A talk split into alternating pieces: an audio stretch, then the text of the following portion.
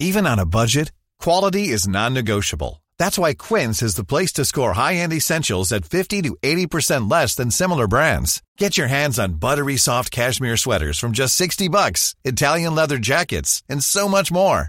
And the best part about Quince, they exclusively partner with factories committed to safe, ethical, and responsible manufacturing. Elevate your style without the elevated price tag with Quince. Go to quince.com slash upgrade for free shipping and 365-day returns. There's never been a faster or easier way to start your weight loss journey than with PlushCare. PlushCare accepts most insurance plans and gives you online access to board-certified physicians who can prescribe FDA-approved weight loss medications like Wigovi and Zepbound for those who qualify. Take charge of your health and speak with a board-certified physician about a weight loss plan that's right for you. Get started today at plushcare.com slash weight loss. That's plushcare.com slash weight loss. plushcare.com slash weight loss. Denne episoden er i samarbeid med Kreftforeningen. Som fast giver til Kreftforeningen er du med på å skape håp og forandre liv. Og det både høres ut og er en stor ting. Men det trenger ikke å være en stor sum for deg. For prisen av bare en og en halv frossenpizza i måneden kan du bidra til forskning, behandling og hjelp til livet med kreft og livet etter kreft. Bare det utgjør en forskjell. Så gjør en forskjell. En og en halv frossenpizza. Du kan selvsagt gi mer hvis du vil, og du bestemmer selv om du gir månedlig, kvartalsvis eller halvårig. Ja, det hele er kjempefleksibelt. Det viktigste er at du som fast giver bidrar til at færre skal få kreft, og at flere skal overleve. Gå inn på kreftforeningen.no giver, eller klikk på lenken i episodebeskrivelsen. Som sagt, én og en halv frossenpizza. Bli fast giver hos Kreftforeningen i dag.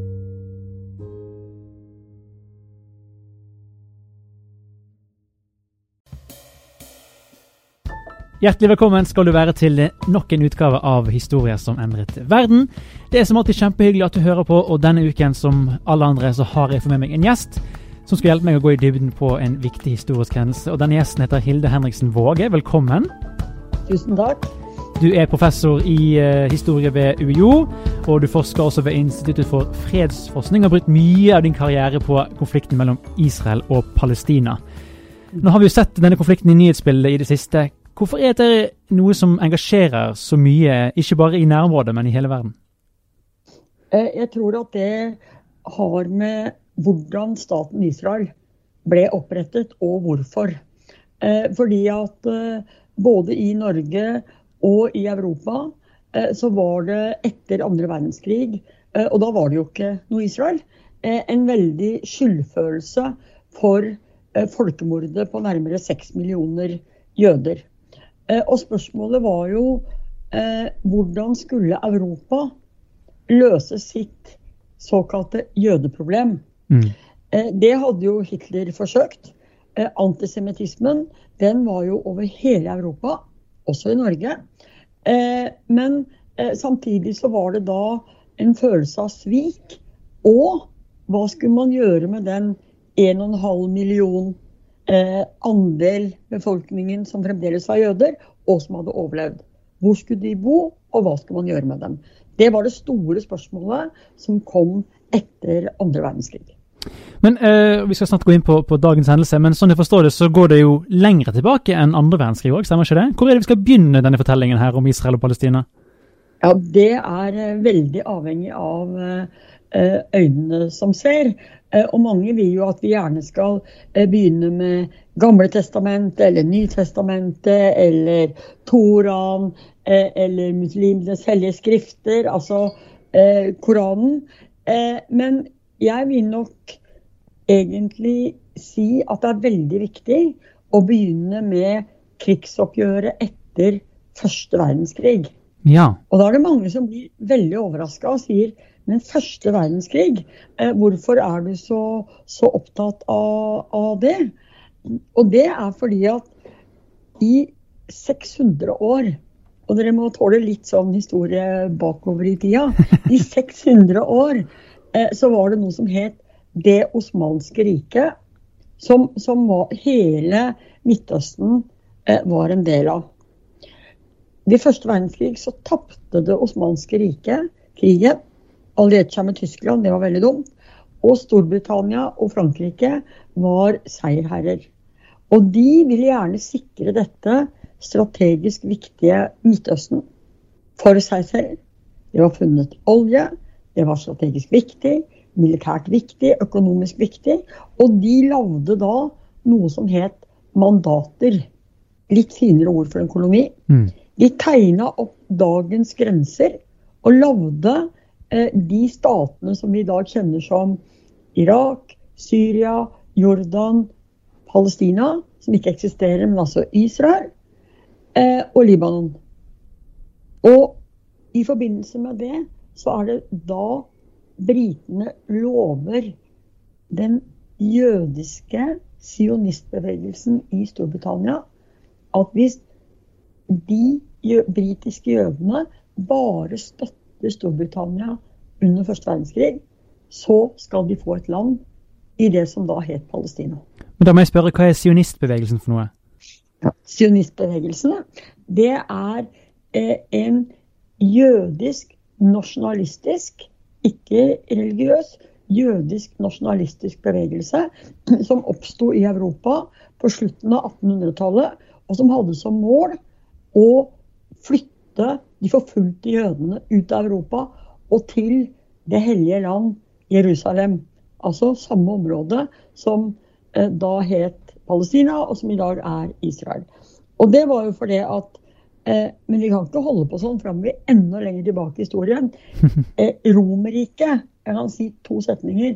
I år 70 etter Kristus og 135 etter Kristus gjorde jødene som bodde i dette området rundt Jerusalem, opprør mot romerne.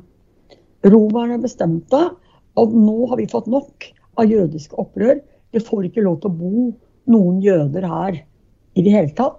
Og de drepte og deretter tvangsforflytta resten av jødene fra dette området og spredte dem utover Europa og Midtøsten. Og Derfor så sier alltid jødene i Europa og andre steder neste år i Jerusalem. Drømmen om å komme tilbake til dette for dem hellige stedet var levende blant den jødiske befolkningen i Europa og andre steder. Og da kan vi jo nevne si, før vi foster, at, at, dagens hendelse vi skal fokusere på, er jo da eh, krigen mellom eh, Israel og de arabiske landene i eh, 1948. Som den offisielle krigen, men det begynner jo allerede før det. Eh, og Da må vi jo tett inn på grunnleggelsen av Israel som stat. og Vi var jo for så vidt i mellomkrigstiden, så vi kan jo plukke opp tråden der. Britene har fått det her mandatområdet, altså denne kolonien som du kaller det. Eh, hva skjer ja. videre? Jo, eh, britene har Eh, og de angra seg fra første dag, for det mm. ble jo fryktelig mye bråk. Mye mer bråk enn i de andre mandatområdene i Midtøsten. Det betydde at eh, britene skulle legge til rette for jødisk innvandring. Eh, sånn at eh, på 1920-tallet så begynte det å komme små grupper av jøder eh, til Palestina, som det da het. Mandatområdet over Palestina. Eh, eh, og de bosatte seg eh, i små kolonier rundt omkring. men ikke veldig mange, og ikke kjempemessig innvandring i forhold til hva som skulle komme senere. I 1933 kommer Hitler til makten i Tyskland. Mm. Eh, og vi ser en voldsom oppblomstring eh, av jødeforfølgelsen i eh, Tyskland, og også i resten av Europa. I Øst-Europa hadde det vært lenge og veldig eh, grusomt og stygt.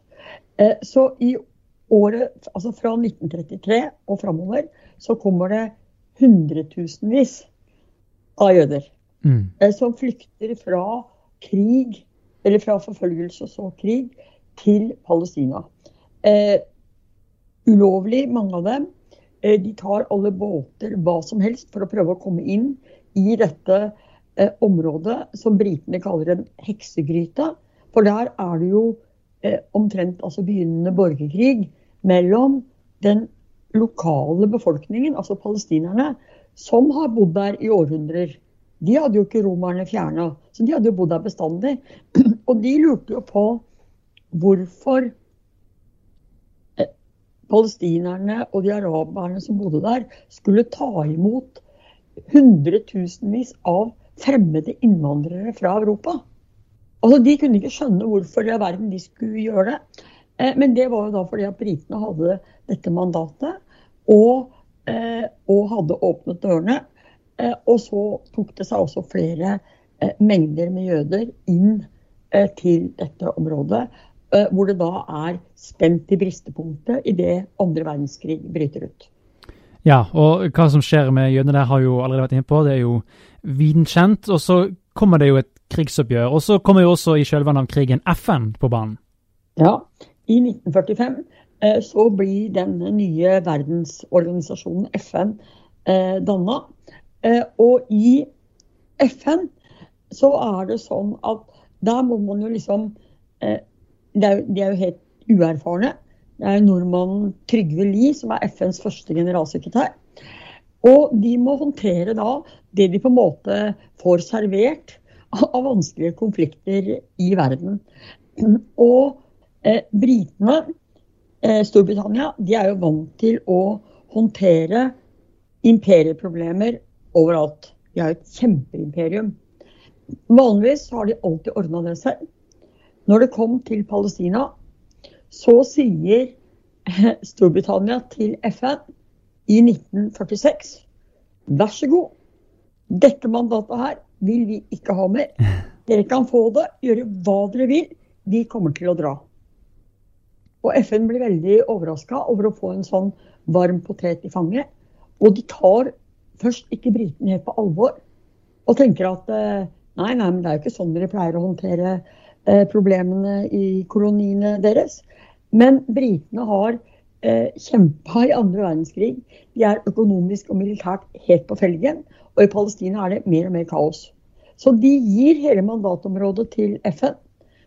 FN nedsetter en såkalt undersøkelseskomité for å finne ut hva de skal gjøre både med situasjonen i Palestina, men de gjør en kobling til Europa. Hva skal vi også gjøre med de europeiske jødene som har overlevd Hitlers folkemord. Eh, og de klarer ikke å bli enige, men flertallet mener at her må vi lage en delingsplan. Palestinerne og jødene må dele Palestina. De gir tre biter til hver. De må leve i fred sammen. De må samarbeide om økonomien. De må være demilitarisert. Og så, etter to år, så skal det opprettes to stater. En jødisk stat og en palestinsk stat. Og så vet vi jo nå i dag at det var bare den jødiske staten som ble noe av. Og den palestinske staten eh, døde i fødselen. Og hvis man går, man, Du kan google hvis du vil selv, du som hører på, og, og se på dette kartet her, den delingsplanen. og Det er jo sånn kjent bilde som gjerne brukes i diskusjoner om Israel og Palestina, er hvordan kartet har utviklet seg gjennom årene. Og Når man ser på det kartet fra, fra, fra det første delingskartet til eh, FN, det er jo ikke akkurat sånn veldig symmetrisk og fint og oversiktlig kart. Det er jo ganske kaos. Det ser jo ikke så veldig bra ut. Altså, De pleide å kalle det sånn dette er et maleri av Picasso, eller dette er en slange Eh, altså, for det er virkelig tre biter som bare til hver av befolkningsgruppene som henger sammen med smale korridorer. Så forutsetningen her er jo at for at dette skulle gå bra, så måtte disse gruppene leve i fred og fordragelighet med hverandre. Eh, det gjorde de jo ikke i utgangspunktet, og verre skulle de bli. Ja, for Hvordan reagerer da de som bor i et område når denne planen kommer? Der er det sånn at eh, ingen er eh, fornøyd. Eh, palestinerne de skjønner stadig ingenting av hvorfor de nå skal gi bort over halvparten av landet sitt til fremmede innvandrere fra Europa. Eh, og det bor på dette tidspunkt bare små eh, jødiske kolonier, eh, altså med mange jøder i noen små områder. Og så bor det jo palestinere tjukt utover hele. sånn at Eh, palestinerne er jo også en befolkningsgruppe som på dette tidspunkt er dårlig skolert, dårlig organisert, eh, og egentlig på et utviklingsnivå politisk, økonomisk og sosialt som er helt annerledes enn disse europeerne som kommer flyttende. Eh, den jødiske delen er ekstremt godt skolert, planlagt, organisert, har i eh, mellomkrigstida under det britiske mandatet i hemmelighet allerede lagd en fiks ferdig stat i staten. Mm. Sånn at eh, når eh, denne delingsplanen kommer, så er egentlig dette maktforholdet, eller denne asymmetriske maktbalansen mellom disse gruppene, allerede stor, uten at noen forstår at den svake parten faktisk er palestinerne og eh, det mange mener er de arabiske hordene, altså de arabiske landene som bor rundt. Og Dermed så blir det sånn at eh, eh, jødene ruster opp, planlegger krigen. Eh, palestinerne overlater mye til de arabiske landene, til Den arabiske liga, eh, som eh, dessverre er et av de større supperåd vi har i internasjonal politikk. For der er det en enorm innbyrdes rivalisering. Alle vil egentlig her ha en eh, bit av Palestina sjøl, og en enormt dårlig planlegging av den krigen som alle så kom til å komme. Sånn at eh, når da eh, krigen bryter ut, så går jo dette fryktelig dårlig eh, for palestinerne. Og det er jo, sånn jeg forstår det, allerede, altså Denne planen blir vedtatt i FN 29.11.1947. Allerede dagen etterpå begynner det å gå galt? Det, det går galt fra første stund. Eh, palestinerne eh, stadig de prøver litt sånn demonstrasjoner og generalstreik og sånn. Eh, jødene er heller ikke fornøyd, for de syns at de har fått altfor lite land. Mm. Men jødenes eh, sterke mann og Israels senere stats- og forsvarsminister David Ben-Gurion han overbeviser de andre i ledelsen om at eh, vi tar imot det lille vi får, som et utgangspunkt for videre jødisk ekspansjon. Mens det som i dag eh, er Likud-partiet, altså høyresiden i Israel, eh, de er helt mot delingsplanen, for de mener at hele området tilhører dem. Mm. Eh, men allikevel så er det eh, en samling eh, på den jødiske siden av at vi får slåss for det vi har fått, mens kaoset råder på den palestinske og den arabiske siden. Ja, fordi altså, I starten så er det jo Du nevnte jo borgerkrigtendenser tidligere, og det er litt sånn det ser ut i starten. Men så, i 1948, så blir denne arabiske ligaen som du nevnte, involvert. Hva skjer da? Eh, hvis, hvis, jeg bare skal ta et lite skritt tilbake, så ja. er det før For denne arabiske ligaen, eh, de, eh, de, de får jo sine medlemsland, de omliggende arabiske statene, til å invadere Palestina. Men før vi kommer dit, så har det vært en full sånn eh, alles kamp mot alle når det gjelder å sikre land.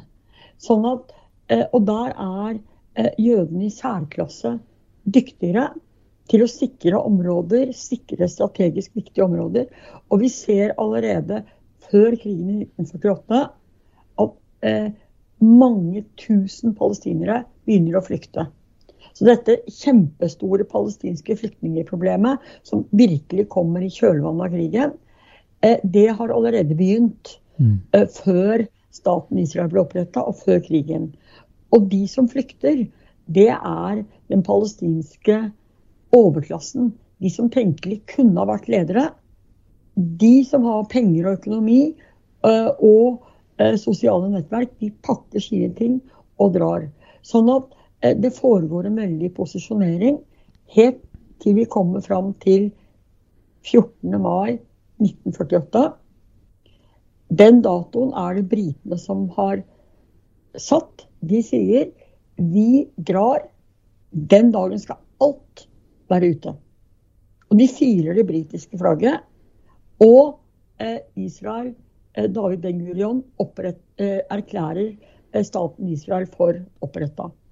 Og så er det da dagen etter at eh, en samla arabisk verden går til angrep på denne jødiske staten for å bli kvitt den en gang for alle.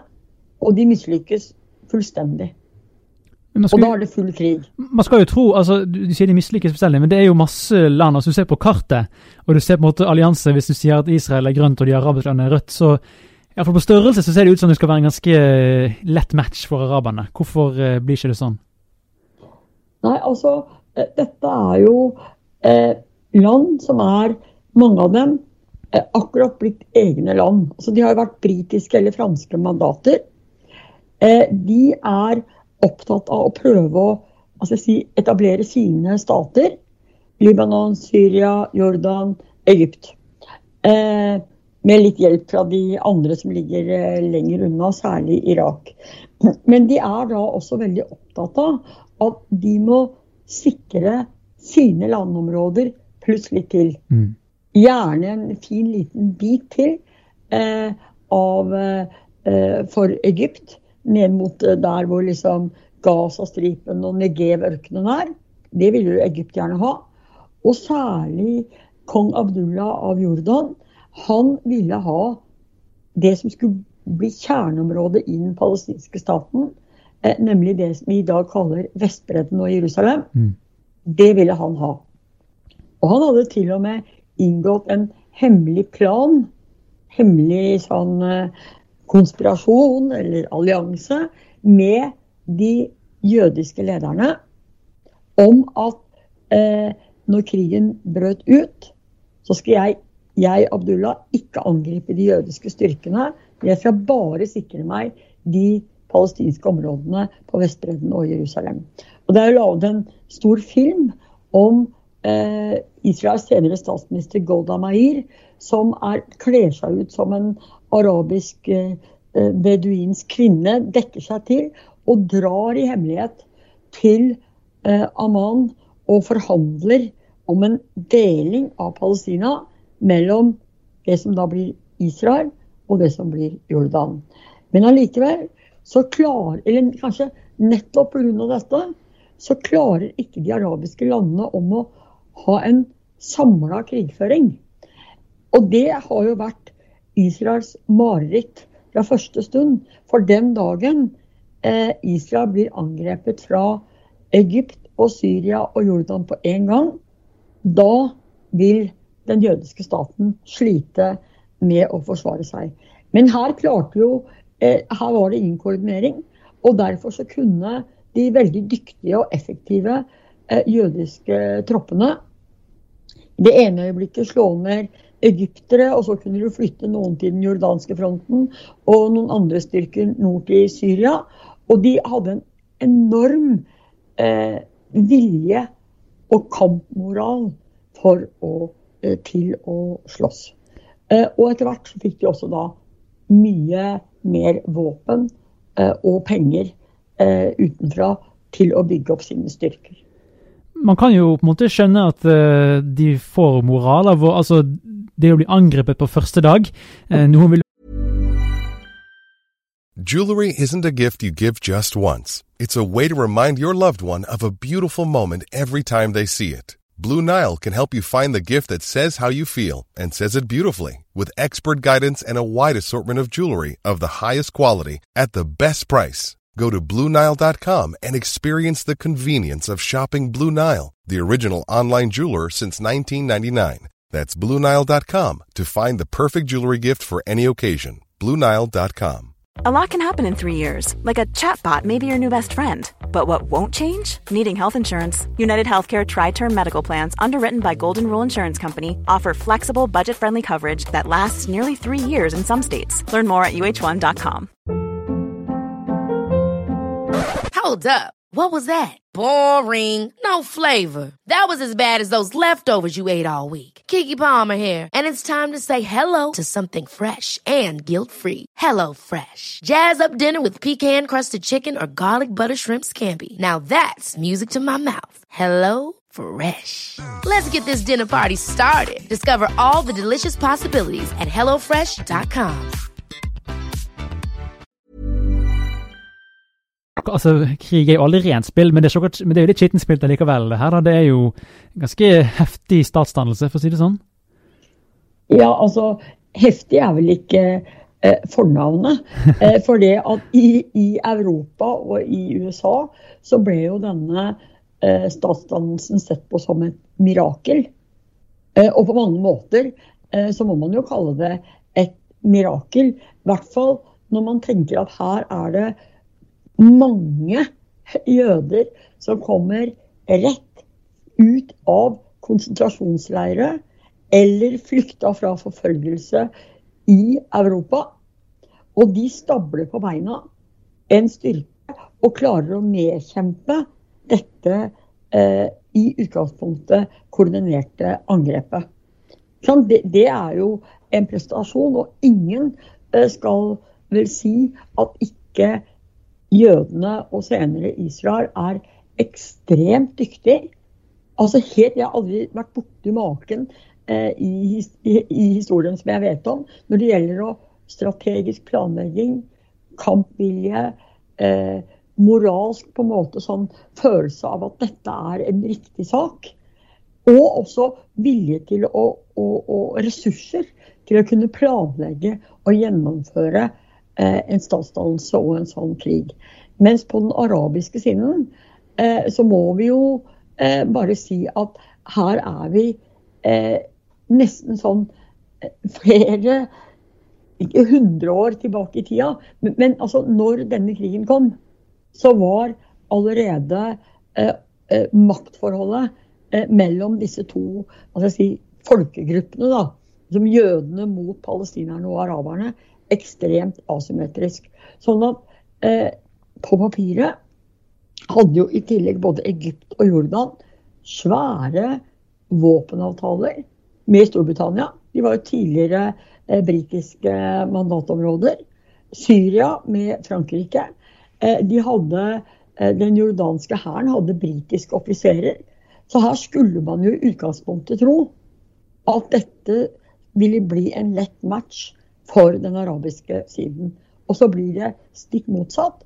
Fordi de ikke klarer å planlegge, koordinere, samarbeide og egentlig er veldig opptatt av at ikke det andre arabiske landet skal få noe mer land enn det liksom en sjøl fikk. At ikke Jordan får mer enn Egypt, og Syria vil sikre sine ting. Og sånn holder de på og ødelegger hele angrepet og krigen for seg selv. Når partene kommer til eh, forhandlingsbordet og støvet setter seg, hvordan ser da Israel og dette området ut? Eh, da ser dette området egentlig ganske annerledes ut. For det første eh, så har de flykta og eller blitt fordrevet av Israel nærmere 750 000 palestinere. Oi. Det er bare igjen 150 000 palestinere inni det området som Israel koordinerer. Eh, David Ben Gurion, de, store, sterke jødiske lederne, sier at eh, de mente at dette dette var, virkelig en gave fra Gud. Fordi de var ikke veldig troende, men, men altså, de var så overraska over den masseflukten til palestinerne. Sånn at eh, det som de, de da israelske lederne trodde skulle bli den største utfordringen, en svær palestinsk befolkning innenfor grensene, til den jødiske staten, det problemet var borte. Og det Israel da gjør, er at når da 750 000 mennesker har flykta ut av det som Israel kontrollerte, så stenger de alle grenser, og ingen får komme tilbake igjen. Mm. Eh, det er f.eks. mange tenker ikke over hvorfor bor det i dag to millioner mennesker på Gazastripen, som er på størrelse med Mjøsa. Ja. Det er fordi det bodde jo nesten ingen mennesker der. Men i, foran den israelske hæren så løper det bokstavelig talt horder med palestinere. De presses sørover. Når de kommer til eh, Gaza, så stenger Egypt grensa. For Egypt vil ikke ha en eneste palestiner inn til seg. Og dermed så sitter de fast mellom den egyptiske og den israelske hæren. Eller de kan da hoppe i Middelhavet. Men det forklarer hvorfor vi har en sånn befolkning på denne Gazastripen i dag. Sånn at Israel er da et mye mer homogent land. Endelig for Israel har drømmen om, et, om en egen jødisk stat blitt oppfylt. Eh, dette nye Israel, som er, my, som er mye mindre enn det vi har i dag, det, eh, det kontrollerer et sammenhengende landområde. Ikke denne delingsplanen, ikke dette Picasso-maleriet. Eh, og de kan da ta fatt på å bygge sin stat. Israel har okkupert 22% mer enn det de fikk i delingsplanen. Eh, for palestinerne så er dette en katastrofe. Og de kaller det jo også al-Nakba, katastrofen. De sitter da i svære flyktningleirer eh, i landene rundt. Eh, de er statsløse. De har flykta hals over hode fra sine gårder og eiendommer og penger og alt. Og grensene er stengt. Og eh, en veldig viktig ting som vi kan komme tilbake til som gjelder faktisk krigen i dag, det er at i 1951 vedtar Israel en lov som heter Absentee Property Law. Dvs. Si at Israel sier at hvis ikke den som eier huset eller eh, bondegården, er til stede og kan bevise det, så er det vår Israels eiendom. Så all forlatt palestinsk eiendom er juridisk, sier Israel, vår eiendom. Og det er sånn eh, krigen i 1948 ender. Det er jo eh, ganske brutalt, og det virker jo som det på en måte så Selv om det har skjedd endringer litt her og der, så virker det som det er litt sånn situasjonen fortsatt står i dag, med, med visse endringer? Det er eh, bare dessverre fortsettelsen i samme sporet. Eh, fordi at eh, i 1967 kommer det en ny krig. I løpet av eh, seks dager eh, okkuperer Israel et landområde som er tre til fire ganger større enn Israel selv. Eh, fra Egypt okkuperer Israel hele Gazastripen, hele Sinai-ørkenen. Den får Egypt tilbake igjen under Camp David-forhandlingene. Fra Syria okkuperer Israel Golanhøydene. Og fra Jordan okkuperer Israel Vestbredden og gamlebyen Øst-Jerusalem. Ja, og da eh, får vi et enda et nytt flyktningproblem. Eh, for da flykter det 200 000 til, fra, disse, fra særlig fra Vestbredden over til Jordan. Og etter det så har da eh, dette palestinske flyktningproblemet Det har bare Altså, det er forblitt uløst. Israel eh, nekter å gi tilbake de områdene som Israel okkuperte. Eh, Israel har annektert disse Golanhøydene fra Syria.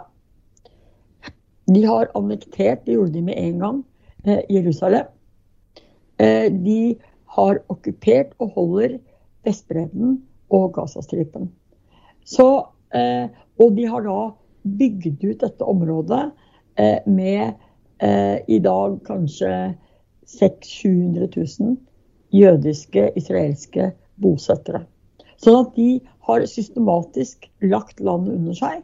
Men på alle grensene rundt så sitter jo da mengder, millioner palestinske flyktninger eh, som fremdeles er statsløse, med unntak for de som bor i Jordan.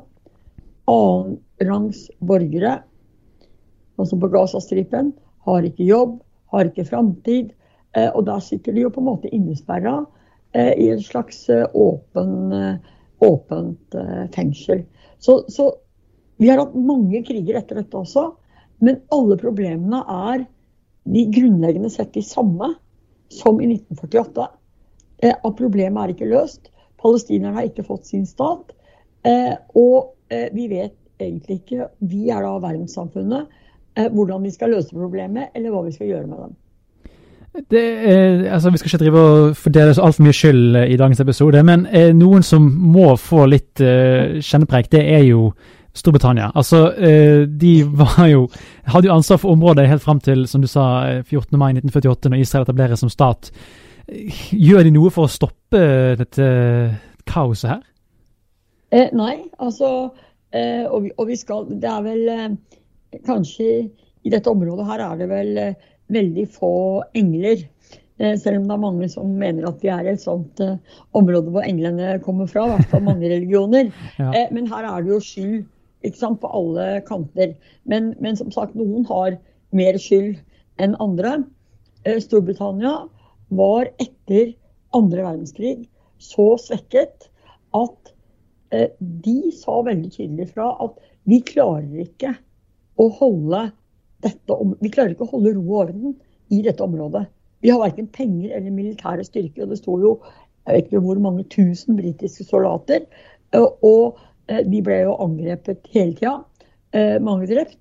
Og, og britene sier vi klarer ikke.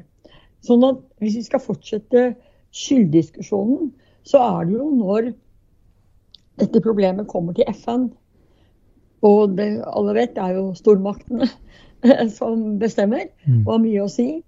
Eh, og hvor eh, det vedtas da dette kompromisset, denne delingsplanen, disse to statene.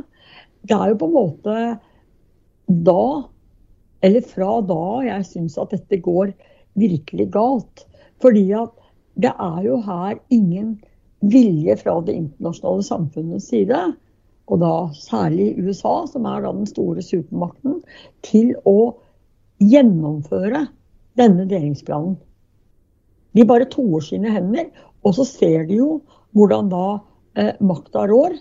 Eh, og krig, borgerkrigen og krigen går sin gang. Og så sitter de pent på gjerdet og ser på dette. Og også da sier at eh, eh, eh På en måte forstår de nok at jødene har lidd så mye i Europa at de må få lov til å få sin stat. Men det er på en måte ingen forståelse for det urimelige i kravet om at palestinerne eh, og de arabiske landene skal løse et europeisk problem. Altså Europa kvitter seg jo eh, med eh, de jødene som ikke har overlevd Hitlers folkemord, og sier at ja, men vi klarer ikke å finne noen løsning her i Europa, og dere vil til Palestina, så da kan dere dra dit. Men de gjør da ingenting for å prøve å rette opp i den urimeligheten som dette da er mot det palestinske folket. Det er, det, blir, det, det er heavy tema, men uh, hvis jeg kan stille kanskje det vanskeligste spørsmålet som du kommer til å få i dag. Tror du det er i framtiden er noen løsning, eller er det liksom sånn at denne situasjonen er så hva skal man si, fortapt fra starten av at det, eh, det kommer til å fortsette sånn helt til noen trekker seg ut, nesten? Altså, jeg, jeg tror jo at Eller ikke tror, jeg er jo helt sikker på at det, det finnes en løsning. Eh, problemet er jo bare at eh, den som kan hjelpe oss med den løsningen, det er da USA, eh, vil ikke. Eh, altså jeg tror at eh, hvis man Altså jeg tror for det første at den situasjonen som vi har sett i dag, Eh, hvis vi skal vende litt tilbake til den siste runden ja. eh, av krig mellom eh, Hamas, altså palestinsk eh, organisasjon, eh, også har en egen eh, terrorgruppe, men driver jo med mye annet, er et politisk parti, og staten Israel, så føyer jo dette seg bare inn i rekken av runde på runde på runde med øye for øye og tann for tann nå dreper vi hverandre til ikke vi orker mer. Og så ruster vi opp mer, og så gjør vi det en gang til og en gang til og en gang til. Men en løsning eh, vil jo innebære en, et engasjement eh, fra eh, stormakten sin side og det internasjonale samfunnets side. Eh, og det betyr USA. Eh, det er sånn at hvis eh, dette skal løses, så mener jeg at Eh, det er kun en tostatsløsning. Altså at Israel får lov til å være eh, som sin stat, og palestinerne får sin stat, eh, Palestina, hvor de kan eh, hvor de kan styre og bo og være selvstendige. Så vil mange si at det er heller ikke rettferdig. Men hvis vi later som om, eller mener da, at det er kanskje eh, det minst urettferdige, så er det, mener jeg, løsningen. Men for å gjennomføre en sånn løsning, så må vi ha eh, noen eh, med sterke muskler og vilje til å bruke de musklene for å gjennomføre den løsningen. Og muskler er her USA sine muskler, og musklene går ut på eh, våpen og penger. Det er det det handler om hele tida. Eh, sånn at den dagen USA bestemmer at nå gidder ikke vi, USA, mer av alle disse rundene med krig og ødeleggelse, eh, sier at nå gjennomfører vi en tostatsløsning her går grensa. Eh, vi blir enige om visse regler. Jødiske bosettere kan ikke bo utover hele Vestbredden. Jerusalem må deles. Og så sender vi inn eh, Nato-styrker f.eks. til å stå og holde dette i, i ro. Da vil det bli en løsning. Men den løsningen kommer ikke til å bli noe av. Fordi at USA eh, kommer ikke til å gjøre dette. Eh, bare sånn, Mitt siste spørsmål kan jo da være, siden vi heter historie som endret verden, og ikke bare historie som endret uh, Midtøsten. Det her er jo en, opp en lokal konflikt, men hvorfor, uh, hvorfor, er det så mange aktører internasjonalt og globalt? Og hvorfor er dette noe som måtte involvere så mange parter som det gjør? Hvorfor kan ikke bare man løse det der og der? Jeg tror vi trenger da minst et, en hel podkast til for å okay. snakke om det. Men, men, jeg tror liksom hvis vi prøver liksom å skjære igjennom, så er det viktig å huske på at eh, dette såkalte jødeproblemet i Europa var et europeisk problem. Dermed så har vi involvert hele Europa mm. eh, i, I, i, denne eh, konflikten i dette bitte lille området innerst i Middelhavet. Og så er det sånn at etter eh, andre verdenskrig så er det jo eh, USA eh, som er stormakten, supermakten. Så hopper vi over Russland. Vi kunne tatt en runde der, men vi lar den ligge foreløpig. Men eh, i USA eh, så er det sånn at eh, 2% av befolkningen er jødiske. Det er jo ikke mange. Eh, de fleste gjetter på at det er mange, mange flere prosent, hvis jeg ber noen om å gjette. men disse to prosentene, de, de sitter i visse altså strategiske, viktige stater og områder. Sånn at ved valg f.eks. så er de ofte viktige, for de bor ikke spredd utover hele USA. Eh, og mange av dem har i hvert fall tidligere eh, hatt eh, høy utdanning og, og, ledende stillinger og vært forretningsfolk og mye annet. Men i tillegg til det så er det jo da denne si, litt rare koblingen mellom de kristne, kristendommen og dette Israel. Eh, jeg er født og oppvokst i et veldig kristent hjem, hvor mine foreldre trodde på Bibelen og på Israel. Og det er fordi at det gjøres en eh, i hvert fall politisk feilslutning, eh, feilkobling, mellom dette nye Israel og det Israel som det står om i Bibelen. Det lages noen sånne usynlige bånd. Og det vil si at i USA den store kristne, veldig konservative middelklassen, de ser Israel som en del av disse oppfyllelsene i profetiene i Bibelen.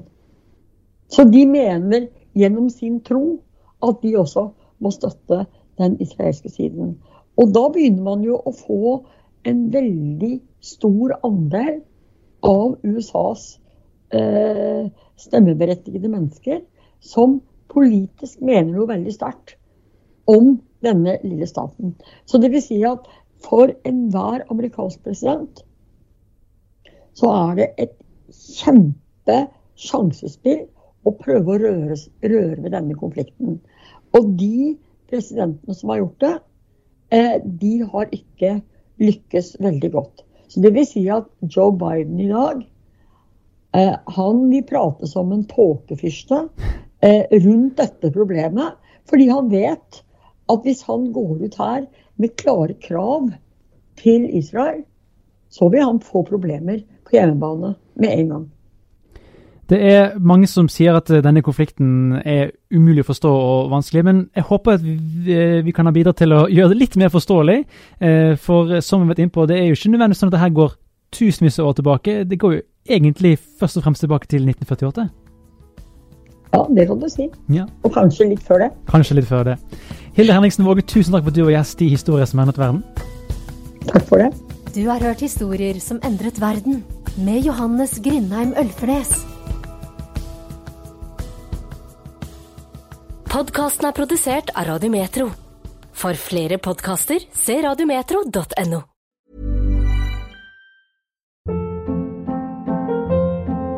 Hold up. What was that? Boring. No flavor. That was as bad as those leftovers you ate all week. Kiki Palmer here, and it's time to say hello to something fresh and guilt-free. Hello Fresh. Jazz up dinner with pecan-crusted chicken or garlic butter shrimp scampi. Now that's music to my mouth. Hello Fresh. Let's get this dinner party started. Discover all the delicious possibilities at hellofresh.com.